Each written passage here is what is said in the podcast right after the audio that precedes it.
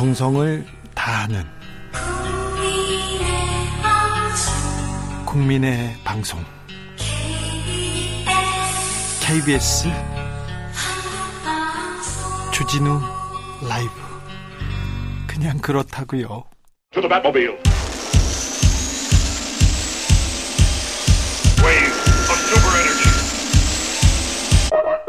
주 기자의 1분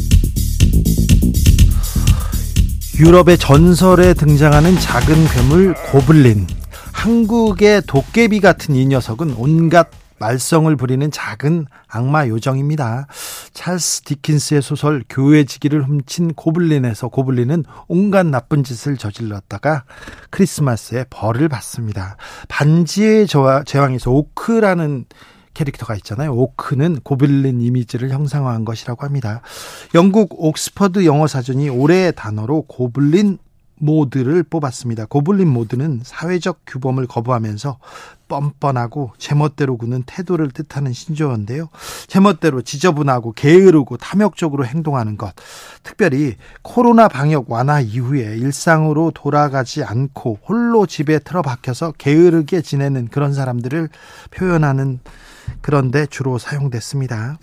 영국의 일간지 더 타임즈는 너무 많은 사람이 어려운 한 해 속에 고블린 모드에 들어갔다 이렇게 얘기했고요. 영, 미국의 AP통신 수년간 팬데믹 혼란과 정치의 거대한 변화로 인해서 세계가 불안정하다는 증거다 이렇게 진단했습니다. 코로나 이후에 세상이 불안해졌습니다. 불안하다고 생각하는 사람들 많습니다.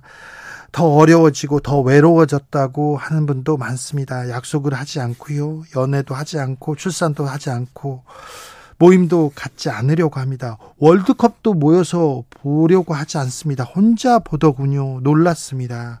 겨울입니다. 이번 겨울은 길고 도 춥다고 합니다. 주변을 좀 둘러보자고요. 홀로 힘들어하는 사람이 있는지 밥은 잘 먹고 있는지 좀 살펴보았으면 합니다. 세상이 따뜻하다는 걸 알려주었으면 합니다. 지금까지 주기자의 1분이었습니다.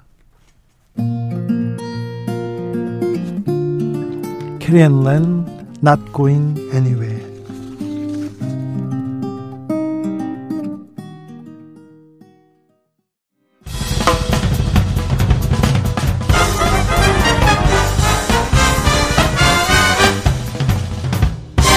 훅 인터뷰 훅 인터뷰 이어갑니다. 예, 산안심의 법정 시한 넘겼습니다. 잘 되고 있는지 국정조사 12구 참사 국정조사 잘 되고 있는지요. 이상민 장관 거치 문제 맞물려 가지고 아, 한 걸음도 못 나가는 것 같은데 아, 쟁점들, 현안들 너무 많은데요. 두루 물어보겠습니다.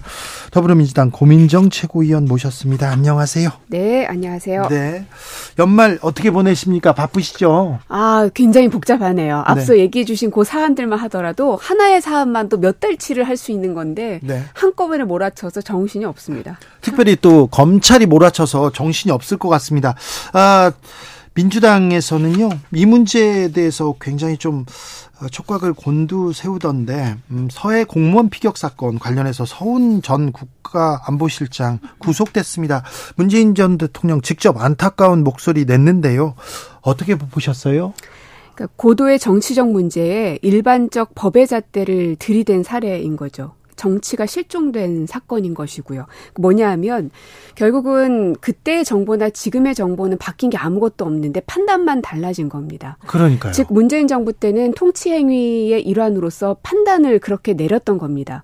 근데 그것을 법적인 잣대로 틀리다고 얘기를 해버리게 되면 아무것 모든 통치 행위는 다 불법이 되는 거, 범법이 되는 거거든요.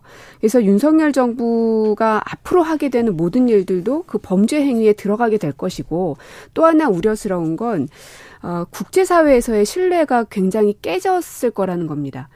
왜냐하면 이제 요 문제는 남북 간의 문제이기도 하지만 이제 미국과의 문제도 얽혀 있습니다. 왜냐하면 그 정보라는 것이 네. 단순히 우리 한국에서만 생산된 정보들은 아닐 테니까요. 어, 그러면 당시에는 정부가 대한민국이 이렇게 결정했던 건데, 아, 대한민국은 정부가 바뀌면 똑같은 정보를 가지고 손바닥 뒤집듯이 바꿀 수 있는 거구나. 그러면 우리나라랑 했었던 여러 가지 정책 협약이나 약속들도 또 그렇게 바꿀 수도 있는 거구나. 저 믿을 수 있겠어? 라는 생각이 들기 시작하면 어, 국제사회에서 대한민국은 설 자리가 없어지게 되는 거죠. 네. 서훈 전 국가안보실장 어, 바로 대통령 밑에 있던 음, 분인데 네. 검찰 수사가 결국 문 전 대통령한테 향할 것으로 보십니까? 어, 처음 목표는 그거였을 거라고 보여집니다. 네. 네, 다만 아무리 수사를 하고 뭐 내용들을 파헤쳐 봐도 새로운 뭐가 없는 상황이지 않습니까? 네. 어, 그래서 어디에서 요 칼춤을 멈출지는 지켜봐야 되겠지만 검찰의 행위들을 보면 이 머리 꼭대기에 앉아 있으려고 하는 모습들이 너무 많이 보이고요. 어, 이거는 그냥 야당인 민주당 의원만 생각하는 것이 아니라 최근에 그 데이터 리서치에서 조사한 결과를 보니까 검찰 수사에 대해서 신뢰하지 않는다는 국민이 무려 60%입니다. 있을 수 없는 수치 아닌가요? 지금 뭐 대통령이 검사 출신이기 때문에 뭐 검사들이 움직이면 대통령 의중과 이렇게 관계가 있다 있을 있겠거니 그렇게 생각할 수도 있죠. 그럴 수밖에 없는 것이요. 네. 대통령뿐만이 아니라 대통령을 둘러싸고 있는 대통령실에 있는 주요 보직자들이 다 검찰 출신들입니다. 네. 그래서 저희가 검찰 육상시라고도 불렀었죠. 한동훈 법무부 장관은 말할 것도 없고. 네. 아 근데 정책적 판단, 정무적 판단, 이 통치행위, 정치적 판단을 수사를 통해 수사를 한다. 윤석열 대통령은 여기에서 뭐를 얻으려고 할까요? 얻고자 하는 바가 뭘까요? 아, 이게 제가 매번 윤 대통령의 행보를 보면서 상식적으로 좀 가늠을 해보려고 저도 유추를 할 거 아니에요. 네. 근데 잘 안 맞아요. 아, 그래서 아, 상식적으로 판단하면 안 되는구나. 그리고 지금 윤 대통령의 행보는 그냥 화풀이 하는 것으로밖에는 보이지가 않습니다. 화풀이? 네. 그래서 어, 제발 좀 정신을 차렸으면 좋겠다 하는 생각이 되게 많이 들고요. 네. 지금은 윤 대통령께서 정무적 그리고 정책적 판단을 제대로 하지 못하고 계시다면 그를 돕고 있는 수많은 참모들은 비상대책회의를 열어서라도 지금 이렇게 엉망진창이 돼버린 이 대한민국의 국정 상황들을 바로잡을 필요가 있다. 그래서 좀 머리를 모아 보셔서 경제 또 포스트 코로나로 인해서 여러 어려움들이 지금 증폭되고 있는데 뭐 이 문제 또 멀쩡한 청년들이 길 가다가 사망한 전대미문의 참사가 벌어졌잖아요. 네. 뭐이 문제도 그렇고 그래서 좀 어, 생각이 있으신 윤석열 대통령의 참모들이 모여서라도 비상회의라도 좀 비상하게 가지셨으면 좋겠습니다. 네. 근데 그분이 또 얘기를 잘 들을지는 모르겠습니다. 아, 고민정 의원께서 지적하신 데이터 리서치가 쿠키 뉴스 의뢰로 조사했습니다. 27일에서 28일까지 검찰 수사 신뢰하냐 물어봤더니 신뢰하지 않는다가 59.5%였습니다. 신뢰한다는 39.5%였는데요. 자세한 내용은 중앙선거 여론조사 심의위원회 홈페이지 참조하시면 됩니다. 민주당으로 가보겠습니다. 민주당은 어떻게 돼가고 있습니까? 이재명 대표 대표 취임 100일을 맞았는데요. 음, 사법 리스크 우려 좀 있다 이런 얘기는 계속 나와요. 네. 어, 사실은 이제 초창기에는 이재명 대표로 인한 민주당의 사법 리스크가 상당히 크고 우려스럽다라는 발언들이 많이 나왔고 네. 그렇게 체감하는 분들도 많았지만 네. 오히려 무리하게 정치적 보복 수사를 하고 있는 검찰의 행태들을 보면서 오히려 사법 리스크는 검찰과 윤석열 대통령이 가져가 버린 어, 상황들이 점점 저는 되고 있는 것 같거든요. 네. 그러니까 이 중심주가 우리 쪽에 있었던 그 리스크 요인들이 오히려 지금 그쪽으로 더 움직이고 있다. 그래서 검찰이 어떠한 수사 결과를 내놓더라도 혹은 뭔가 기소든 소환이든 뭐 어떤 행위를 하더라도 국민들의 신뢰를 함께 가져가지 못하고 있거든요. 아, 네. 그러니까 일례로 김건희 여사에 대한 수사는 한 발짝도 나아가지 못하고 있잖아요.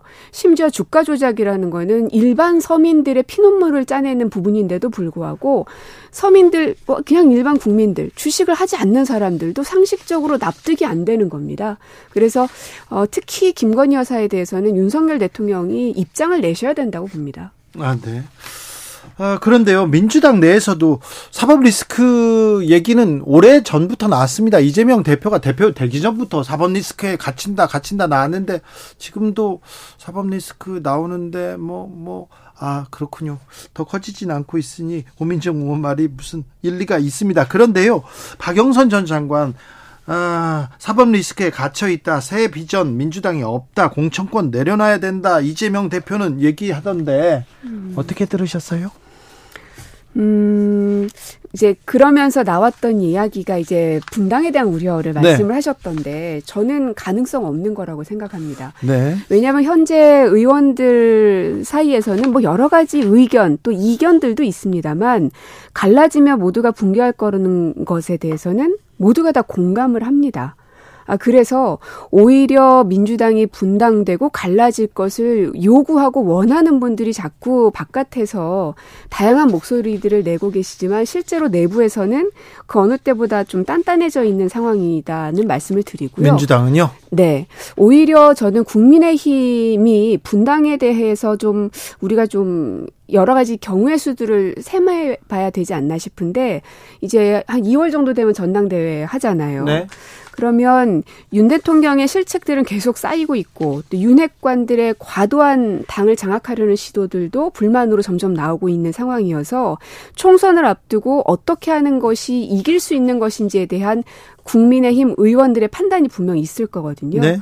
그래서 오히려 국민의힘의 분당 가능성을 점쳐봐야 되지 않는가. 네. 저는 그게 더 궁금합니다. 민주당보다 국민의힘 걱정이 더 크다. 나 국민의힘이나 잘해라 이렇게 듣겠습니다. 음, 다른 현안도 좀 몇 가지 물어보겠습니다. 어, 화물연대 파업 아, 이거 어떻게 돼가고 있습니까? 이 윤석열 정부에서 계속해서 강경 드라이브를 취하고 있는데 이 사태 어찌 보시는지요? 네. 어, 공권력을 마치 자신 주머니 속에 있는 어떤 뭐 총칼 정도로 생각하시는 것 같은데 공권력은 그런 곳에 쓰라고 있는 것은 아니죠. 어, 그리고 그 노동자들을 향해서 뭐 북핵 위협이라는 발언까지도 하셨던데, 어, 북한을 주적이라고 여기는 분들이시잖아요. 그 얘기는 노동자를 적으로 여기는 발언이거든요. 네, 굉장히, 굉장히 네. 위험한 발언입니다. 네. 그래서 오히려 제가 느끼기에는 윤 대통령의 존재 자체가 굉장히 사회적 위협 수준까지 올라왔다라고 봅니다. 헌법도 무시하죠. 왜냐하면 노동 3권은 헌법에 보장되어 있음에도 불구하고 그런 행태를 하고 계시니까. 그리고 법안들도 시행령 통치를 통해서 다 무시하고 계시기 때문에 네. 어, 그 무엇보다 사회적 위협의 존재는 지금은 윤석열 대통령이신 것 같다. 대통령이 사회적 위협의 존재라고요? 아이고, 점잖으신 고민정 의원께서 이 정도 얘기할 정도로 심각합니까? 어, 심각합니다. 이게 한두 군데 영역에서만 문제가 있는 거라면 그것만 집중적으로 얘기라도 할 테지만 어, 이런 노동 문제 또 경제 위기 상당하죠. 또 외교 안보는 말할 것도 없습니다. 북한 문제 하나도 풀지 못하고 있습니다. 미국하고만 가까워지고 있고 어, 중국이나 러시아 혹은 동남아시아 등 이 외교의 다변화를 이루어야 되는데 여기에 대한 큰 그림도 아무것도 없습니다. 오로지 보이는 건 검찰의 수사밖에 없는 거죠. 그러면서 윤석열 정부는 법과 원칙을 계속 얘기하고 있는데 윤석열 정부에서 이렇게 외치는 법과 원칙은 어떻게 보세요? 약간 그냥 아무런 그 판단 없이 말하는 앵무새 같다는 생각이 들어요. 앵무새요? 네, 법과 원칙, 법치를 계속 얘기하시는데 네. 그가 그러니까 대통령이 말하시는 법치의 영역 안에 들어있는 국민은 누구이고 법치 바깥에 있는 국민은 누구인가? 수많은 국민들은 법의 잣대로 우리의 그 권한을 인정받아 인정받게 해달라고 목소리를 높이고 있는데 그것은 불법이라고 자꾸 얘기를 하시니 도대체 그분이 얘기하시는 법은 무엇인가 하는 생각이 들고 네. 오히려 이 시점에 거리에 나가 있는 노동자들은 말할 것도 없고 지금 언론 탄압이 심각하기 때문에 언론인들도 상당히 어려운 지경이고 야당은 말할 것도 없고요. 어, 모두가 다 힘든 상황에서 오로지 행복한 분은 또 스트레스가 없는 분은 대통령이신 것 같다 하는 생각도 좀 들어요. 아, 네. 어, 왜냐하면 최근에 보면 관저 정치 많이 하시잖아요. 네네. 뭐 소위 옛날로 따지면 이제 안가 정치인 거죠. 왜냐하면 어 중요한 분들을 모셔서 같이 식사하면서 이야기 나눌 수 있습니다. 보통은 청와대 본관에서 그런 행사들을 많이 했거든요. 예? 차이점은 일정 부분은 공개한다는 거였거든요. 그렇죠. 그러나 지금 현재 관저에서 일어나는 모든 일들은 모든 게 다 비공개입니다. 네. 그래서 제가 안가 정치다라고 표현을 하는 것이고요. 예. 무엇이든지 비밀이 많으면 많을수록 그 꿍꿍이가 무엇이 있는 거 아니냐라는 의혹을 살 수밖에 없는 것이어서 네. 자신이 있다면 공개적으로 기자들 앞에 서실 것을 다시 한번 좀 촉구를 드리고 싶습니다. 네. 기자들 앞에 서서 계속 이렇게 또 도어 스태핑하면 민주당에서 비판할 거잖아요. 할 건 해야죠. 네. 네, 안 할 수는 없죠. 근데 뭐 칭찬한 것도 없잖아요. 그거가 무서워서 안 하는 거라면 정말 그거는 속 네. 좁은 분이시죠. 어, 청와대 대변인 하셨으니까 이거 물어볼 텐데 어제 영빈관에서 첫 이렇게 첫 손님을 맞았습니다. 네. 다시 청와대 영빈관에 가서 이렇게 외빈을 맞는 것은 어떻게 보셨어요? 그러니까 그러니까 청와대 나오지 마시라고 그렇게 말씀드렸던 거 아닙니까? 나갈 때 나가더라도 준비해서 나가시라고 아, 우리가 준비해서? 무조건 반대한 거 아니잖아요. 근데 결국은 무리해서 나가시더니 수없이 많은 돈을 쓰게끔 만들어 놓고 그리고 결국은 대안이 없으니까 다시 지금 청와대 안에 있는 공간들을 쓰- 쓰는 거 아니에요. 예. 그러니까 아유 참 답답합니다. 앞으로 상춘제도 활용한다고 하는데 네. 재활용하겠다고 하는데 이 부분은 어떻게 보세요? 이 뭐 새로 짓거나 새로운 곳을 물색하는 것보다 낫잖아요. 그러니까 결국은 지금 한남동에 쓰고 있는 관저, 네. 그다음에 용산에서 무리하게 쓰고 있는 대통령실 네. 전부 다 그냥 청와대로 되돌아오시면 됩니다. 그래요? 간단하죠. 아니 나갔는데 또 돌아올 수 있나요? 그게 참 뻘쭘하긴 할 텐데. 네. 뻘쭘한 건 한순간이고요. 네. 예, 또 그, 이 국민들의 어려움은 또 여러 해를 갈 수 있기 때문에 네. 대통령만 결심하시면 된다고 봅니다. 알겠습니다. 잠깐 부끄러운 거는 네, 잠깐인 것 같은데 알겠습니다. 그렇게 얘기하시는군요. 이상민 행안부 장관 해임 건의안 이 문제는 어떻게 돼가고 있습니까? 이거 해임 됩니까? 이 뉴스가 다 묻혔어요. 이제 수많은 뉴스에. 어, 이제 의총에서 아마 의원들의 총의를 모을 예정이고요. 네. 이제 저도 지도부의 한 사람이기 때문에 여러 의원들과 함께 이야기 나누면서 청취를 하고 있습니다. 네. 어, 근데 지금 요 사안은 그냥 이상민 장관 한 명에 대한 모든 책임을 묻겠다는 의미보다는 네. 이태원 참사로부터 시작된 일이기 때문에 국정조사를 통해서 어, 이 유족들의 목소리 또 책임자들의 목소리를 낱낱이 들을 수 있어야 해서 네. 국조가 좀 묻히지 않았으면 좋겠다 하는 바람은 좀 있습니다. 네. 어, 민주당 단독이라도 국정조사 이렇게 그 추진하고 계속 네. 어, 밀어붙일 생각입니까? 어, 저는 국정조사는, 어, 그 어떠한 것으로도 협상의 여지가 있는 게 아니라고 생각합니다. 저는 네. 여기에 대해서는 단호합니다. 무조건 해야 합니다. 알겠습니다. 언론 자유 특별위원장 맡고 계십니다. 민주당 내에서. 그래서 아, 이 문제도 좀 여쭈겠습니다. 공영방송 지배구조 개편을 골자로 한 방송법 개정안에 지금 민주당이 민주당이 힘을 쏟고 있습니다. 어떻게 돼가고 있습니까? 지금은 과방위 전체 회의에서 통과가 됐고요. 네. 그다음에 이제 법아, 아, 법사위로 가게 됩니다. 네. 그럼 법사위에 있는 국민의힘 위원장께서 막으려 드시겠죠. 어, 하지만 60일이 지나면 다시금 과방위로 오기 때문에 본회의로 갈 수 있는 거는 시간 문제입니다. 네. 이제 다만 여기에 대해서 대통령의 거부권을 또 벌써부터 국민의힘은 얘기하시더라고요. 네네. 그러니까 모든 게 대통령의 거부권입니다. 그래서 보면 대통령께서는 제일 많이 하시는 게 일하시는 게 아니라 거부하고 반대하고 윽박 지르고 이런 거에만 많이 하세요. 그래서 어, 거부권이 한두 건이 아니라 계속 이렇게 쌓이는 것은 정권에게도 굉장히 큰 리스크가 될 것이다. 거부권 리스크 가 분명 도래할 거라고 봅니다. 그 상임위 통과해서 본회의까지 통과하는데 통과했는데 이걸 거부할까요? 그게 뭐 지금 국민의힘 의원들이 실제로 한 말입니다. 거부권을 요청 드릴 거라고. 네. 참 그런 거 보면은 아 아무리 그래도 국회가 입법기관으로서 이 삼권 분립으로서의 한 축을 담당하고 있는데 모든 걸 대통령에게 허락받겠다고 하는 그게 참 자존심은 지키셔야 되지 않는가 좀 안타깝네요. 정치적 연륜이 또 좀 그렇게 긴 분이 아닌데 아 국민의힘이 대통령한테 좀 의지하는 게 보이죠. 네, 너무 좀 심합니다. 아 좀 정부 여당 그리고 대통령실에서도 목소리를 좀 냈으면 하는데 대통령이 먼저 내고 그 다음에 좀 따라간다 이렇게 얘기하는데 국민의힘에서는 아, 방송법 개정하면요 민주당이 낸 방송법 개정안은 아, 민노총 언론노조가 공영방송을 영구히 장악하려는 악법 중에 악법이다 이렇게 얘기하는데요. 새빨간 거짓말입니다. 민주노총에 노자도 들어가 있지 않고 언론노조에 노자도 들어가 있지 않습니다. 네. 그러니까 그러한 프레임을 만들려는 시도를 하고 있는 건데요. 철진한 색깔로는 이제는 국민들한테 먹히지 않는다. 네. 오히려 정치권의 그 권한을 다 내려놓은 거라 오히려 민주당도 사실은 많은 걸 내려놓은 법안입니다. 어, 국민의힘은 공영방송을 장악하고자 이게 지금 코앞까지 왔는데 이 법안으로 인해서 그게 안 될 것 같으니까 안달이 난 사람들 같습니다. 그래서 그 저의를 좀 내려놓으시고 이제는 시청자들에게 돌려주는 것에 어, 같이 좀 동조하시고 동의하시기를 다시 한번 요청드립니다. 어, 민주당에서 징벌적 손해배상제를 포함한 언론법 개정안 나왔을 때 국민의힘이 언론노조하고 손잡고 반대했거든요. 그랬죠. 네, 그런데 지금 지금 다 조금 다른 얘기를 합니다.